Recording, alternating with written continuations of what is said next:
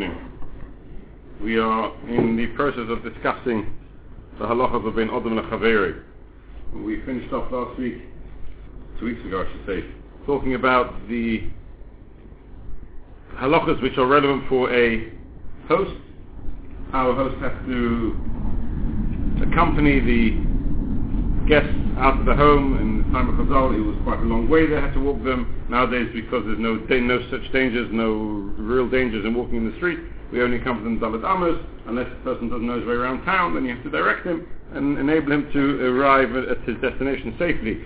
We discussed the halachas of being a guest at length, the different halachas of being a guest, how one has to behave when one, when one is a guest, and uh, the chiyuv of akar satoiv and presence, etc. I don't want to go through it all again now. I want to discuss a different subject of Mechaver, one which is extremely relevant, particularly for people who invite um, guests from, from the broader community.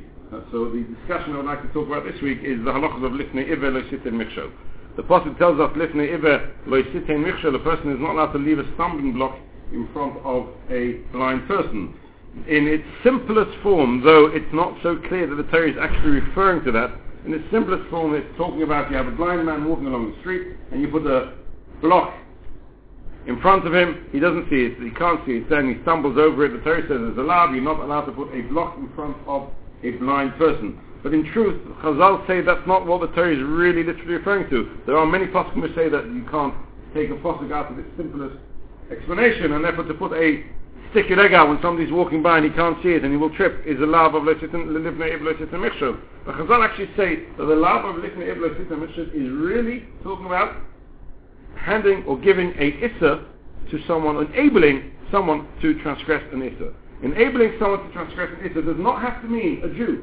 To enable a non-Jew to transgress an Issa to enable a Jew to transgress an Issa, you will be over the lab of Lifnei Ibla Shitna Mishel. Of course, the Issa that you'll be enabling a non-Jew will be different to the Issa that you'll be enabling a Jew. A Jew is any Issa which the Torah says you mustn't do. If you enable the, your friend to transgress that Issa, you have transgressed the lab of Lifnei Ibla Shitna Mishel. When it comes to a non-Jew, it's got to be an Issa which is pertinent to the non-Jew. So, for instance, Avodah Zorah is pertinent to the non-Jew. If you enable a, a, a, a non-Jew to serve Avodah Zorah, through you, and we'll discuss the parameters of that because it's extremely pertinent to practical halacha nowadays.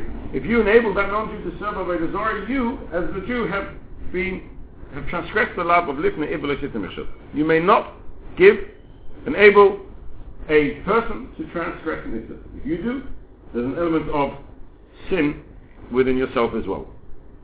So, for instance, the Gemara discusses the scenario of handing a cup of wine to a nazir. Now we know that a nazir is someone who's not it's forbidden to eat wine, drink wine, or eat any extracts of a of the grape of the vine.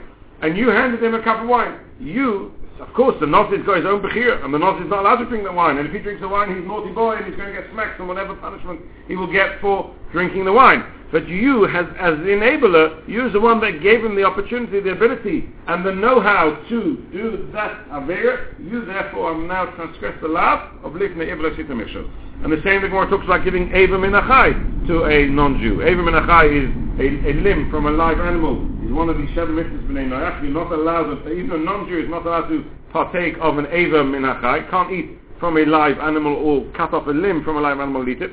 If you gave Abram and Achai eat to a non-Jew, to a non-Jew. You have transgressed this of Lifnei Ibla because you have enabled that non-Jew to do something which he's not allowed to do. However, in order for you to transgress the law of Lifnei Ibla it's got to be, and these are the parameters of the Torah, it's got to be that this gentleman or person, whoever it may be, had no ability to transgress that sin without you. What the Gemara discusses, the Gemara calls it Trei Evrei D'Nahara.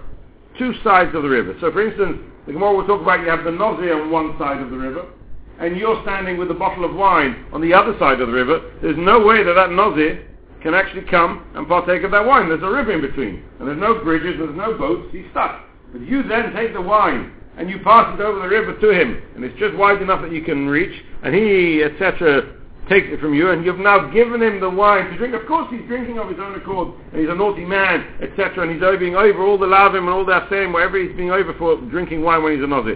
But you facilitated that sin, and since you facilitated it, you have transgressed the love of different Iblis It's got to be, however, the parameters are, it has to be that he couldn't have transgressed that sin without you. If he could have, if it was on the same side of the river, and he could have technically gone and got it himself, but you made it easier for him, or you handed it to him, then wouldn't be a problem of lifting versus Mitchell. Because he could have done that himself. There may be other, other issues which we'll discuss in a moment. But the love of lifting Iba is only if you are the sole facilitator.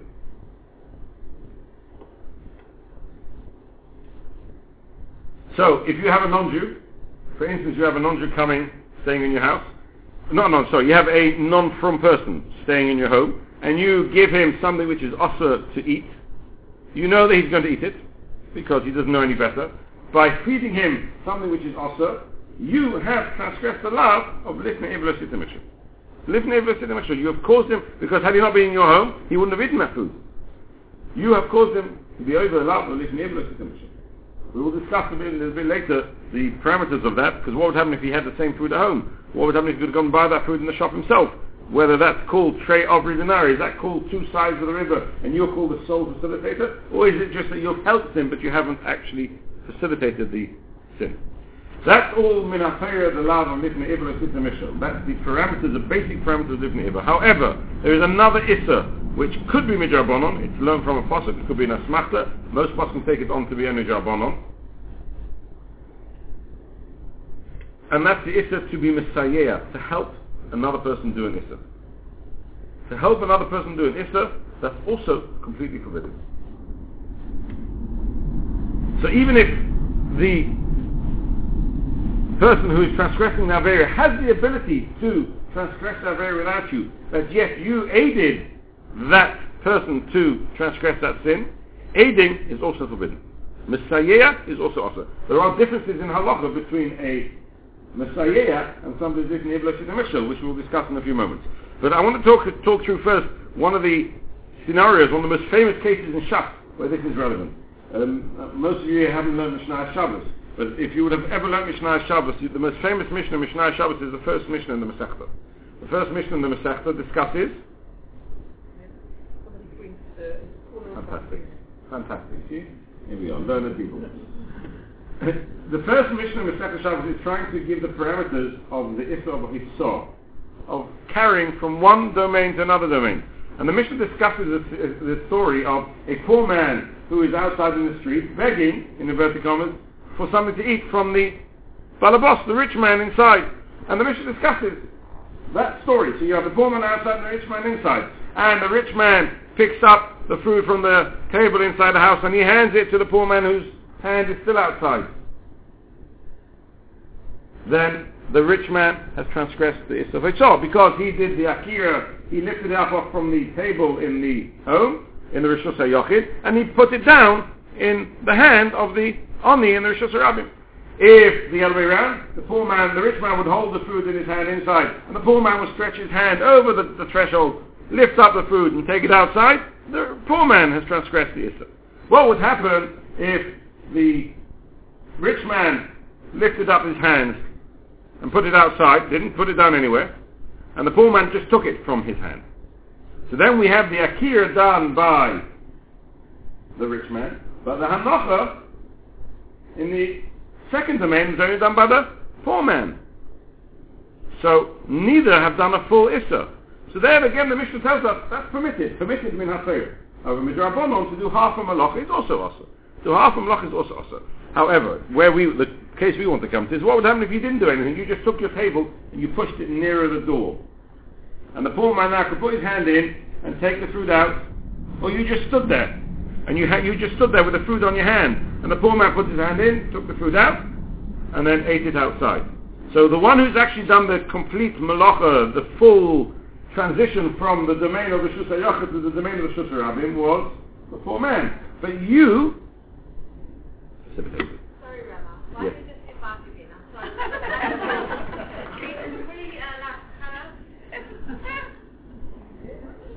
Mrs. Emmanuel, uh, Mrs. Emmanuel, Mr. Hashem, one day, when you learn Shas, you'll understand that Shas is full of strange people. Most of the scenarios in the Gemara are about weird and strange people. It's not about the reality of Chesed here. This is all about just creating a scenario of Hitzah. It doesn't have to be a rich man, it doesn't have to be a poor man. In fact, the Mishnah doesn't actually say rich man. It just talks about Balabais and the Oni. The reason why we talk about Balabais and Oni, because an Oni is always outside and a Balabais is always inside. It's just a simple scenario. It doesn't have to be a food, it could be a watch. Okay? So let's let's leave Chesed out. Chesed is a fantastic thing, but it doesn't come in every angle of, of Shulchan Aruch and, and Shas. It does play a very important part. So if I stood there with my hand, this Balabais, the rich man, stood there with his hand with the fruit on the hand, and the poor man put his hand in and took the fruit out, of course the poor man is the one who's transgressing Issa. But the rich man has also done something wrong, because he's facilitated the Issa of the poor man. The poor man can't get that food. Again, the man hasn't invited in, so he can't get that food without me putting my hand there. So I have facilitated that Issa. And therefore the halacha says that if you may not be over the Issa Shabbos, you haven't transgressed the Malacha of Shabbos, but you have transgressed the Malacha of or it's not Malacha, you transgress an Issa of the scenarios get broader, as we'll see, it becomes very practical.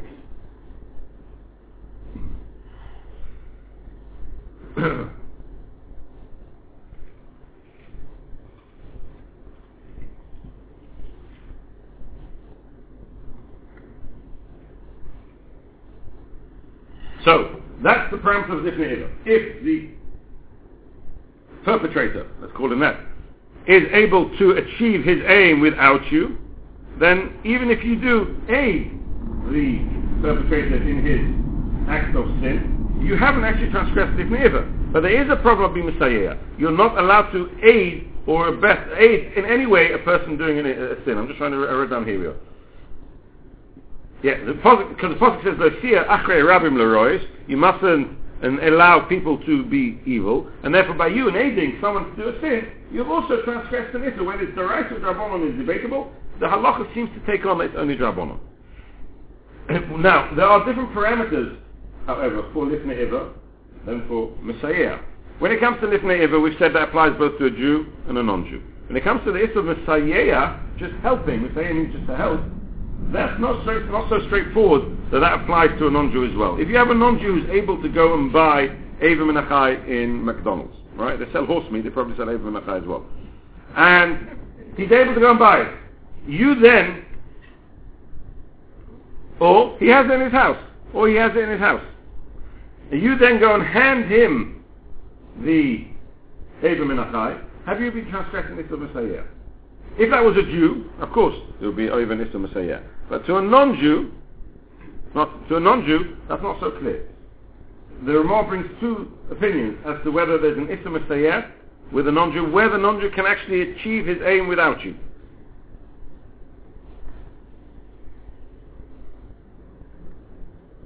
And the Ramah says that when it comes to non-Jew, the minhag gets to be mekel, but not machmeh. And he says, the bal nefesh yachmeh. So it's not clear. It's not clear. Where it was in a scenario where the non-Jew doesn't actually have the food there, but he's able to go and buy the food in another shop, there are more poskim machmir. There are more poskim machmir. But we see that the, the halachas of mesayea are not quite in line with the halachas of this neighbor. Because this neighbor clearly applies to non-Jew. When it comes to mesayea, not so straightforward. What about a non-from person? Uh, uh, to aid. Mesayea means to aid. To aid and help somebody in his quest to do something wrong. What about a non-from man? A mumma, somebody who is a mumma l'chal Shabbos, he definitely is l'chal Shabbos, he definitely eats treifas, he's not a from person whatsoever. And you are mesayea, you help and aid him in doing something wrong. Again, we're not talking about where without you he couldn't have achieved his aim, because that's living and that applies across the board. To a non-Jew, a Jew, a from a, a non-from, it makes no difference. We're talking about here in mesayea. If well, I'm aiding a non-Jew to do something that he doesn't bother him to do. I'm aiding a Jew to do something that doesn't bother a Jew, a non-from Jew. But is there not the difference between somebody who's non-from because they just don't know or somebody No. who's going to ask further? No. So the Shach tells us that when it comes to a non-from Jew, it doesn't matter. It doesn't matter. There's no Issa mesayea. There's no huge differences in the halacha. A non-from person, there's no mesayea. And the Dagul Mervavah explains what the Shach means as follows. And he says that any Jew that would do it intentionally, would transgress this Issa intentionally, then you, by helping him, are not doing anything wrong. He's anyway going to do it. Even though it might have been slightly more difficult for him. He'd have to go to the shop and buy it. He might have to walk home around the corner to get it.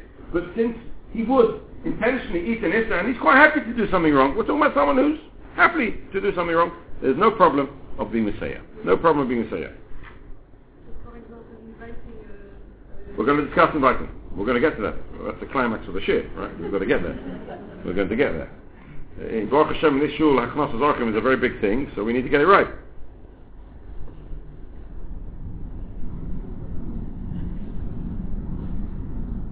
Even though there are some people who disagree with that and say for a non-from Jew, it's also to aid in any way him doing an Aveira, but for instance, if it's uh, a, a Parnosa uh, or, or, something like that, or it's because of Darchei Shalom, but saying no to him, you're going to cause uh, friction, then there's plenty to rely on that you can aid someone who is not from in something that he anyway would have done without you. So let's just repeat those parameters again.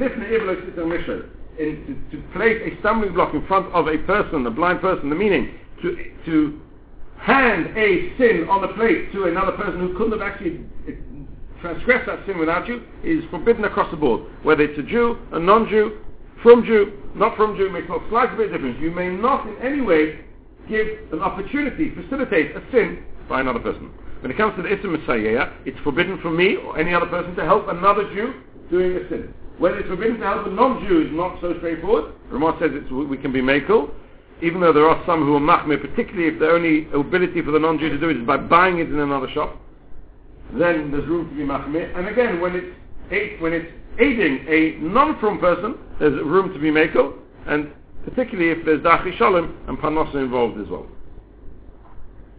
However, that's all when I'm just aiding. Now this is a very, very, very practical, uh, and I've had this shayla practically uh, asked to me. However, to feed, or when the non-Jew is, or when the not non-Jew, or the let's talk about the non-from person. When the non-from person is actually in the process of doing an avera, and to actually help him at the point of the avera, that's forbidden across the board even though he would do it without you. And even though he has the opportunity to do it without you. And even though he's not from where there's no problem to, to be mesayea, no problem to help, but at the point of the Avera, you're not allowed to give any aid whatsoever. Now this is a very relevant question if you're a nurse. Or if you're aiding, if you're helping out in, in, in, uh, in homes, in, in, uh, in the uh, sages, in the, the Jewish care, etc., where, uh, and I've had this from nurses, where you have to feed the patient. You have to feed the patient. And that patient is being fed food which is not kosher. Now, to put the food in front of the patient and let the patient eat it themselves will be the question of mesayea. It's not a problem with either, because without you putting it there, nurse number two will put it there. She'll ring the bell, she'll say, I'm sorry, I haven't had my lunch today. The nurse will come along and give her the food and she'll eat it. So she has an ability to, or he has an ability to, the reason I say she, because shana I had once was with a she. The patient has the ability to achieve his aim of eating non-kosher food without you. However, by you putting in front of this person, by putting in front of it, you are aiding the person to eat food which is not permitted. So it's a problem of mesayea. The person who's eating it is not a from person, would eat it anyway and is intentionally eating food which isn't kosher. So we get into the question of mesayea. May I or may I not put the food in front of them? According to the, the many poskim you're allowed to, the Shach, the Dr. I'll be allowed to put it there, and even those who say I shouldn't, when it comes to Darchei Shalom, can you imagine if you say, I'm not giving you kosher food, the, the, the raucous and the noise that this patient might make, and, and the lack of Darchei Shalom, maybe there they'll be permitted the holidays to actually put the food in front of them. But what would happen if you have a elderly person or an, a sick person who's not capable of eating the food themselves? And you have to feed them the food. And there's no kosher food around. You have to feed them the food. Are you allowed to put the food in the mouth of that person? That's a binyan sin, that you're not allowed to do. That even on a non, even on a non-from person where aiding would, would be permitted, but actually facilitate the very action of the sin, that's completely awesome. So in the scenario where I was asked the question, I had to advise him to try and get another nurse to feed this patient, or find food which is not treif. Doesn't have to be uh, food, but try to find food which is not, doesn't have to have treifers in it to enable them to, to be fed very difficult when you're, when you're a nurse working in a hospital and you know that the patient that you're looking after is, is, is Jewish, very, very difficult. It can, be, it can be a very big problem.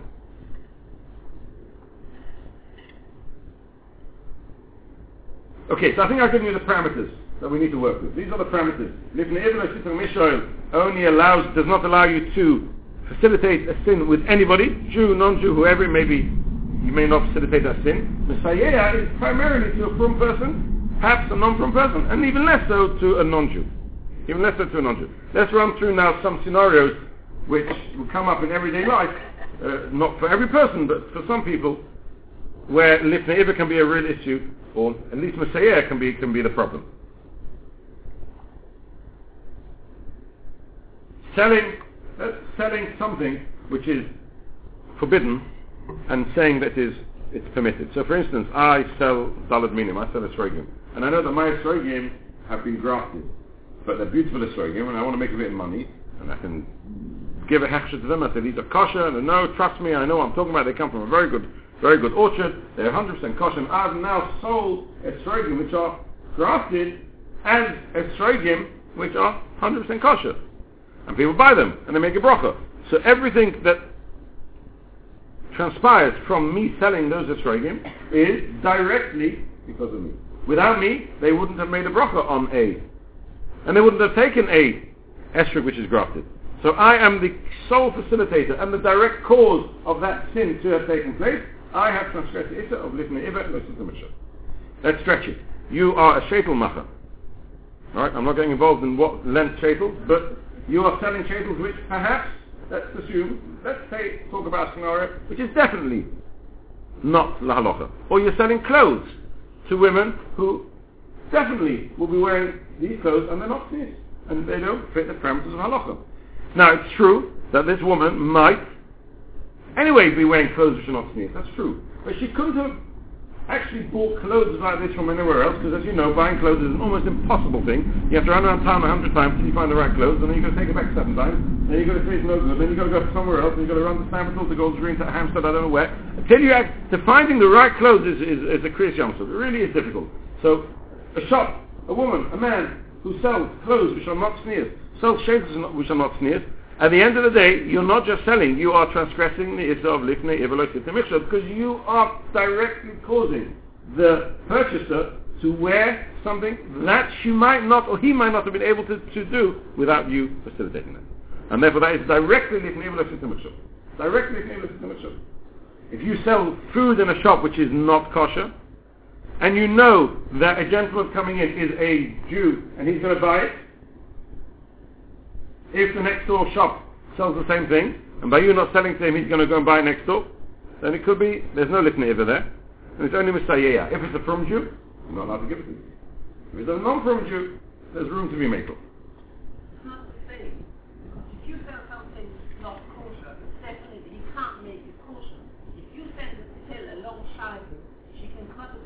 Because if you were talking about, we're talking about, we're talking about if you know that this person is not going to change it.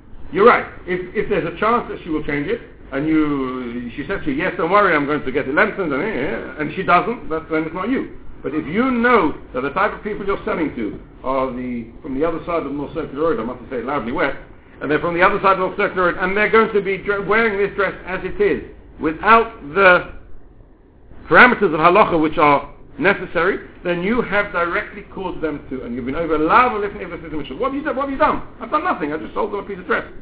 You've been over love if To sell your car rental company, Mr. NASCAR, your car rental company, and you know that by renting this car out on Friday to this Jew, he's going to drive it on Shabbos. You have facilitated that person to transgress Shabbos. You, as the car rental company, have facilitated. You have been over the Isra of you're not allowed to rent anything out to someone on a, on a Friday where you know he's going to transgress Shabbos with it. Unless there's some other way. Maybe he wanted a car just to park outside his house so he looks kosher. You gave him a nice uh, Ferrari and he makes him look really rich.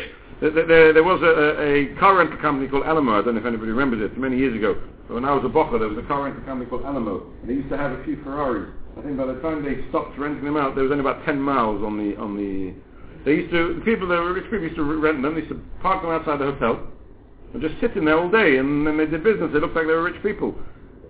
Fine, if that's what he wants to do, there's no problem. If there's a chance that that's what he wants to do, then you're not living in Bliss Mitchell. But if you know that this gentleman is definitely going to go on a, on a car run, he's going to take it to Germany and go up and down the motorways where there's no speed limit, on Shabbos, you're not allowed to rent that car out to him. No, because you don't know that the gentleman is borrowing it. But if you say you rent him a car on Friday and he's coming back on Sunday morning, and it's a, a, a Friday afternoon at 5 o'clock, and you come back Sunday morning, and he says to you, oh, thank you very much, uh, I'm going out with my friends for a trip to Germany tomorrow. We'll be back for Sunday morning, don't worry. You know he's renting it for Shabbos. You have facilitated his Chil Shabbos. I'm just using Nafka as an example. The Chas Shalom, he would never rent out. It doesn't matter if he's gaining money or not. It's nothing to do with gaining the money. It's to do with you facilitating him, the renter, being Mechal Shabbos irrelevant whether you gain by it or not. System which has got nothing to do with you gaining, it's purely, I facilitated somebody to do an Avera. Terrible thing. You've transgressed a lav in the Torah. We are going to talk about that. This, that's, as we say, this, this is what we're coming up to. I don't think anybody here rents cars. I don't think anybody here sells clothes which are not, not, not correct, or does shetels are not correct. We're trying to build up to where it is relevant. Same problem. And he knows that the person drinking is a Jew and will drink it, you have the same problem. There's nothing wrong with non-kosher wine to good. Nothing wrong. There is a problem in doing business with trade for food. That's a separate issue. Nothing to do with it. Uh, that's a separate. You mustn't do. You're not allowed to do business with trade for wine. It's a separate issue, but nothing to do with what we're discussing. It's a separate discussion.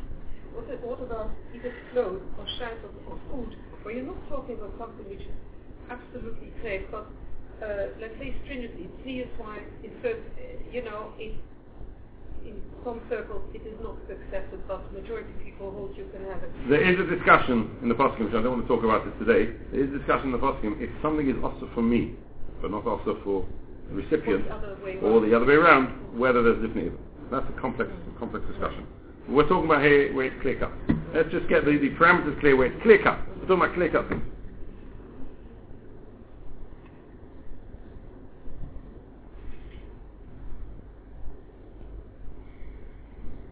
buying items from a gunner for a government, somebody who steals.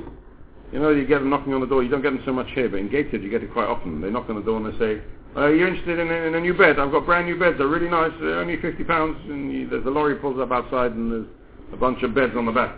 Uh, it, it, really is common. You, misad halacha, it is also to buy those beds, because by you buying those beds, you're facilitating him to be able to steal.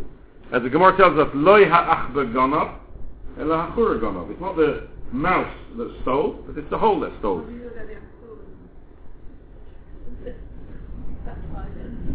You don't need to be too bright to realize that they uh, stolen stuff. Uh, you can be walking down the street in, in a place like this and you'll get stopped by, by a, a, a Geordie non-Jew and he'll say to you, uh, would you like to buy a new nav, a navigator? Would you like to buy a new navigator? It's only been used for sh-. And you know full well that he you live there long enough to do it. By you buying the item from him, you have facilitated, you have caused him to go back and steal again. Because if no one would buy, there'd be no be nobody stealing. He's only going to steal because he knows he has people are going to buy. So buying from a, a, a, a person who steals is a problem of listening It's not straightforward. Walking down the street, a woman who's dressed indecently or prov- provocatively, walking down the street, maybe for the woman she thinks she's doing nothing wrong let the people who are looking, the gentlemen who are also to look at the woman who's dressed inappropriately, maybe tell them to close their eyes. And that's a standard refrain when you talk to a woman who's not dressed stylistically, and you say to them, you're not allowed to walk around like that, besides the halachas for themselves, which we're not discussing, we're not learning how to sneeze now.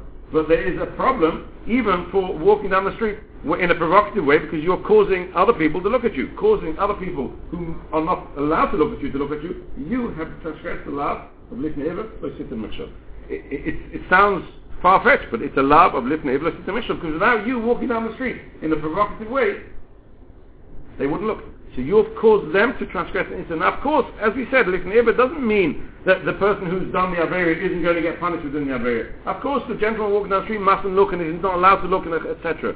But putting you, putting the Averia in the path of a person that, so he can now transgress that Averia, automatically means that you have transgressed the law of Lifnei Iblis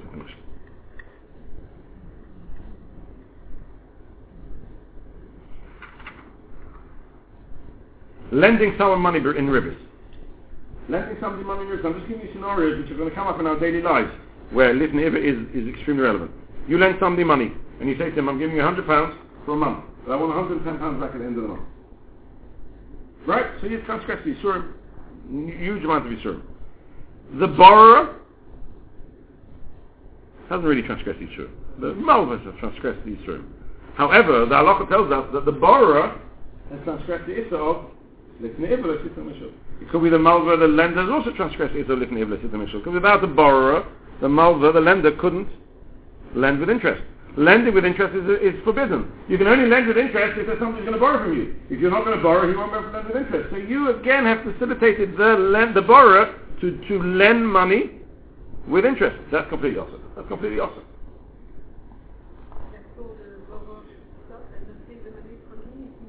He's not allowed to anyway. He's not allowed to anyway. But what I'm saying to you is, even though the borrower is the one that's been uh, mistreated here, he's now paying back extra money for for the for the for the money that he's borrowed. He's also transgressing this. The issue of hitting your children, hitting your children, which today is taboo, and you're not allowed to hit your children. But in the time of Chazal, you used to hit your children. Hitting your children, the Gemara tells us, very interesting. To hit a child, an older child, is completely forbidden. Because by you hitting an older child, you're causing that child to turn around and hit you back.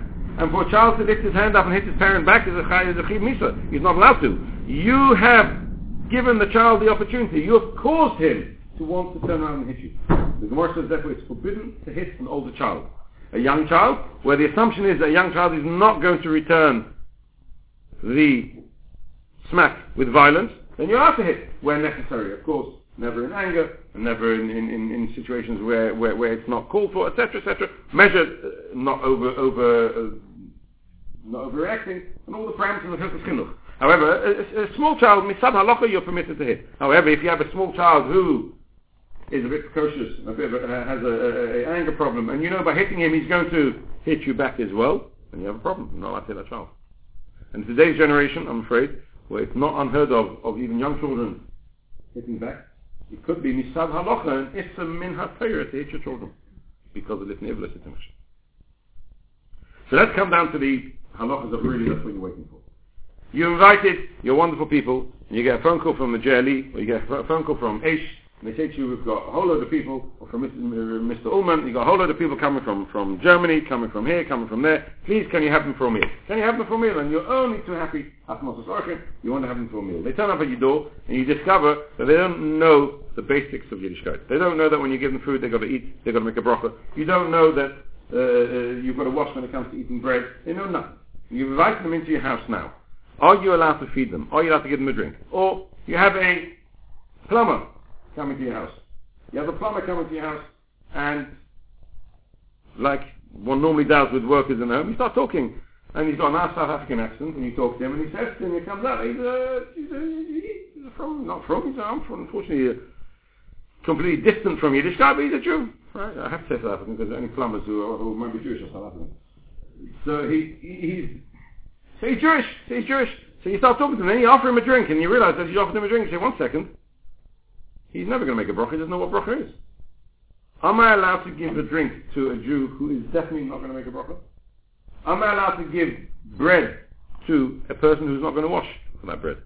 So if I know that this gentleman is not going to wash and not going to, I'm technically I'm allowed to give him bread or food. Because either I'm transgressing the issa of lifnei iver, and even if he's got drink in his cart, he doesn't need me, so I'm being over the issa of Mesayea. I may not do that.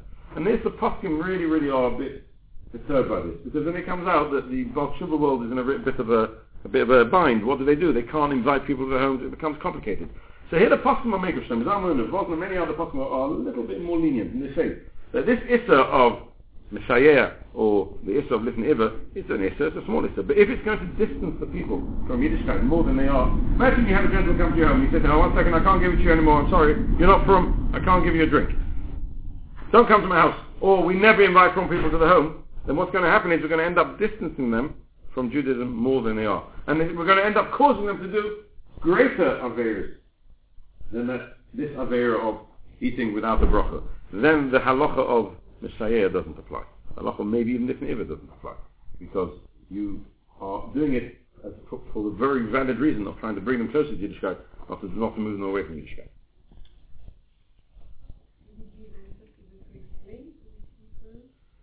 If you can explain them to make a bracha and help them, of course, of course you should. Oh, then you must, then you must. But we're talking about when you can't. You can't. If you can't, then then you uh, there's room to make. Chazon Ish was very machmir actually on giving drinks and food. You can imagine in Eretz this is an extremely common problem. Uh, it's a very common. It reminds me when I was at Bocha in Yeshiva. We uh, we said uh, we had a little uh, apartment, six or seven of us. It was an Erev Shavuos, it be about 11, 12 o'clock, and I slept with an American, Americans, and everything in America is giant size.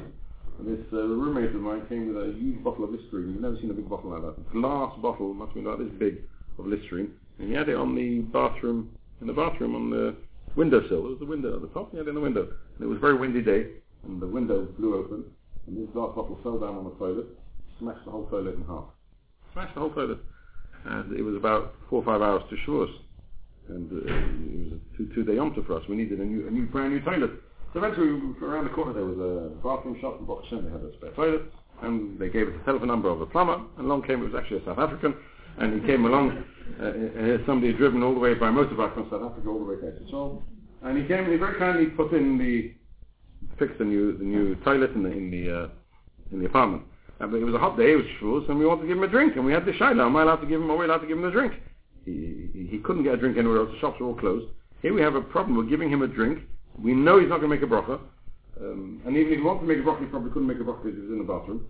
And are we allowed to? Because this is actually very, very strict about it, but the modern day poskim are much more lenient, because imagine we sat there and he asked us for a drink, and we said, no, sorry, I can't give you a drink because you're not from. We're really taking the gentleman, we're pushing him away from Judaism, and therefore the poskim are quite makel. So let's finish off. We're running late. Let's finish off with one more shaila. The next, the next stage of inviting people. You have a co-worker in your work, or you meet somebody in Sainsbury's and he's not from, and you want to invite them for Shabbos meal. You want to invite them for Shabbos meal. By inviting them for Shabbos meal, you're causing them maybe to drive to your house on Shabbos. Right? They live St John's Wood, and inviting them for Shabbos, you're going to cause them to drive. So of course, invite them for Shabbos is facilitating directly their driving a Shabbos. You're, you're being over the Issa of So if you are inviting someone who lives very far away, where there's no chance of them walking, or even if they live reasonably near, but they're older people and there's no chance of them walking, then you're not allowed to invite them. Because by inviting them, you're transgressing the law of Lifnei If, however, they live within reasonable walking distance, and you've got a reasonable walking distance, doesn't mean what we would walk on a Shabbos. It means what an average person wouldn't mind walking. So, from Hendon to Golders Green perhaps, or from, from the one side of Golders Green to the other side of Golders Green, if it was me, from St. John's Road to Templars Avenue, then, then fine, then you can invite. And if they decide to drive from St. John's Road to Templars Avenue, that's fine, that's their, their choice. You haven't facilitated that. As long as they, what, when you've invited them, you haven't caused them to be Michal that's absolutely fine. If, however, they live very far, they live non-walkable distance, or they're people who can't walk on Shabbos, even a small distance, and you then invite them for a meal, you've transgressed the Issa of Michshol. Then the only way around that is by actually offering them and having ready a bedroom, a place where they can sleep. And when you invite them, you say to them, I'm inviting you to sleep over. And they say, no, no, I'm not going to sleep over. And You say, yes, I've got a bedroom there, it's going to be ready for you. And they come and they eat the meal, and you say to them, we have a bedroom upstairs, you're ready, with pajamas, whatever you want, spare, please stay for, for, for the night. And they say, no, we want to drive back home tonight. Then there's nothing to do about it. Then you haven't facilitated anything. You've given them the opportunity to be to stay over Shabbos. You've given them the ability not to be Mechal Shabbos. They then went and were Mechal Shabbos. That's permitted. And there's no problem with Mesayea here. Even there's no Lichna Hibba because you gave them the opportunity to stay. You didn't facilitate that for Shabbos. The problem with Mesayea also doesn't apply because first of all, I'm not sure if there's Mesayea when you actually offer them a bedroom to sleep. And secondly, I'm a person who's not from, who intentionally wants to do something wrong. As we discussed, it could be there's no problem with Mesayea, no problem of aiding anyway. And that's how we get around, and that is the parameters of inviting non-from people on Shabbos. You have to A, make sure that it's walking distance, or if it's not in walking distance, you must practically give them an option of staying. It's no good saying you're having 25 kids in the home, and then inviting them, yes, you can stay overnight, because you know full well they're not going to stay overnight, and even if they said, yes, there's nowhere for them to sleep, that's not going to help you. That's not going to help you. Or saying there's a hotel down the road, maybe he doesn't want to pay for a hotel. You've got to give them an opportunity where they can really stay overnight for, for, for, for Friday night, and then you've absolve yourself from the love of Lifnei Blessed Mission. As soon as you invite them. As soon as you invite them, and then again on the, on the evening. Then again on Shabbos, it's got to be uh, it's got to be uh, available for them on Shabbos if they change their mind. They might, but this this this journey from your home to their home was facilitated directly by you. They might not have driven that Friday night. They might not have had an early night. when you speak to them before Shabbos, they say already no way he'll stay with you, are you still allowed to go ahead with that invitation or not? If you have a place and you offer them, you continue to offer them. Yeah. If they stay b'shum or not, then it could be not offer. Unless there's a chance that they will stay over, over, overnight. One more thing, we'll just finish off. The halachas of the there's another angle to halachas of the and that is, if somebody comes and asks you advice, to give negative advice, advice which is Eitza She'ena Hagenes, advice which is not the correct advice. So for somebody comes and says to you, should I sell this house, should I not sell this house? And you're a property man, you think to yourself, one second, if he sells the house, I can buy it and I can make a, I can really make a fortune because I know I can. So you give him the advice to sell the house, which is really detrimental to him. You're given an eight to again, so again you transgress the love of lifnei Michshol. You are not allowed to give negative advice. You must only give positive advice. If somebody gives you advice, you have to give them positive advice. Where there's a slight problem is one if that positive advice is going to rebound against you negatively. By giving them the positive advice, which is good for them, it's going to end up being negative for you. You can have scenarios where you advise them um, to buy a certain property, but because they're going to buy that property, you can't buy whatever you want to buy and it's going to end up rebounding negatively against you, then you may not, still may not give them negative advice, because you'll be over the level if but you can turn around and say, I'm sorry, I can't discuss I don't have, I don't want to advise you on that. You're allowed to remove yourself from the from the advice. Normally you have to give the best advice you can, but here where it's going to rebound negatively to you, you can turn around and say, I'm sorry, I don't want to give advice in this scenario, please ask someone else. That's permitted. But to give negative advice in any situation, even if it's going to be detrimental to yourself, completely forbidden. That's the law of Lifnei Ibla I hope I've given you some of the parameters of Lifnei Ibla System It, it really can be relevant. If we think about this in our daily lives, we do come across scenarios where we can inadvertently facilitate from people, non from people, and we really have to remember that Lifnei Mission is one of the halachas of Ben Ozel Chaver, not to cause a stumbling block in front of blind men. We are all blind in certain areas of our lives. There are certain areas of our lives where we're blind, and we need, and that's what society is all about, we need other people to enable us to be able to navigate our way through society. Therefore, the importance of Lifnei Mission Mission is one of the things which is Ben Ozel Chaver, which will Be'ez Hashem facilitate the, the, rebuilding of the Beis HaMikdash. Just one moment till, just to finish off. We're coming, we began the three weeks. We began the downtime, if you want to call it that, in, in the, the cycle of the calendar, three weeks from now, all the way through to Tisha B'Av, which is a, a, time of sadness, a time of, of crying and mourning over the Beis Hamikdash. But yet we find something very, very strange. We find that the Korah Olai Moed, that Tisha B'Av is called a Moed. Tisha B'Av is called a Moed. A Moed, a Yom Tov. Uh, it's called a, we never call it a Yom Tov, we call it a Moed. We call it a Moed. The same as a Yom Tov is called a Moed, Tisha B'Av is also called a Moed. Now some people want to explain Tisha B'Av as a Moed because we know that, that Mashiach is going to be born on Tisha B'Av. So within the sadness, there's still an element of joy within the day of Tisha B'Av. Because Mashiach is going to be born, and there's, there's a, a, good element to Tisha B'Av as well. And therefore we think that therefore that a good element is what gives it the din of a Moed. However, this year, Tisha B'Av disproves that. Because this year Tisha B'Av falls on a Shabbos. Shabbos, we have a normal Shabbos. Sunday is the 10th of Av, and we fast. And we don't say Tachan on Sunday. Why don't we say Tachan on Sunday? Because it's a Moed. For one second, why is it a Moed? If the reason why it's a Moed is only because of Mashiach being born on Tisha B'Av or anything to that effect, that was yesterday. Today, on the Sunday, that's not going to happen. So we see very clearly that it's not the fact that there's some outside circumstances which creates the Shemoed, but it's the very mourning itself, the very mourning itself which creates the Moed. The very mourning is the cause of the the, the, the, the definition of Moed, which is attributed to Tisha B'Av, it's the Tanit which is the Moed, not the date in the calendar. And if that's the case, we need to understand. A Moed of a Yom Tov, we understand. A Moed is always a time of joy. Suddenly here we have a Moed of negativity, a Moed of sadness, where the sadness itself is called a Moed. But the answer is very simple, and it's re- really pertinent to understanding what the three weeks are all about. The Moed, the word Moed comes from the word Zav, to come together. On on the Yom Tov, Klal Yisrael and HaKadosh Baruch come together. They're mitzvahs biyachad, they come together as a single unit. We connect to the Shalom. On Yom we connect through the tremendous Yom Tov, the good day. On Tisha we also connect to the Shalom. We're connecting to the Shalom in as much, or perhaps even more, than on the Yom Tov. The very fact that we're mourning the destruction of the Beit HaMikdash, the very fact that we're crying over the, the, the, the, the, Shechina not being in the, in the Mikdash, not being in the Beit Mikdash, not being with us, that the Shechina has left this world, that itself gives us a connection to the Shekhinah that we wouldn't have any other way. Sometimes a person has uh, uh, uh, uh, everything around him, he's disconnected from all that's around him because he thinks he's got it there, he's relying on the fact that it's all there, and it's he's just totally disconnected. Having it all laid on a plate disconnects you from that which is there. Mourning something which is which is lost, the mourning itself is an element of connection. That mourning keeps you connected to the thing you're mourning about. Here as well, comes Tisha we're crying, and we do, we sit on the floor and we cry that there's a brain who's left us.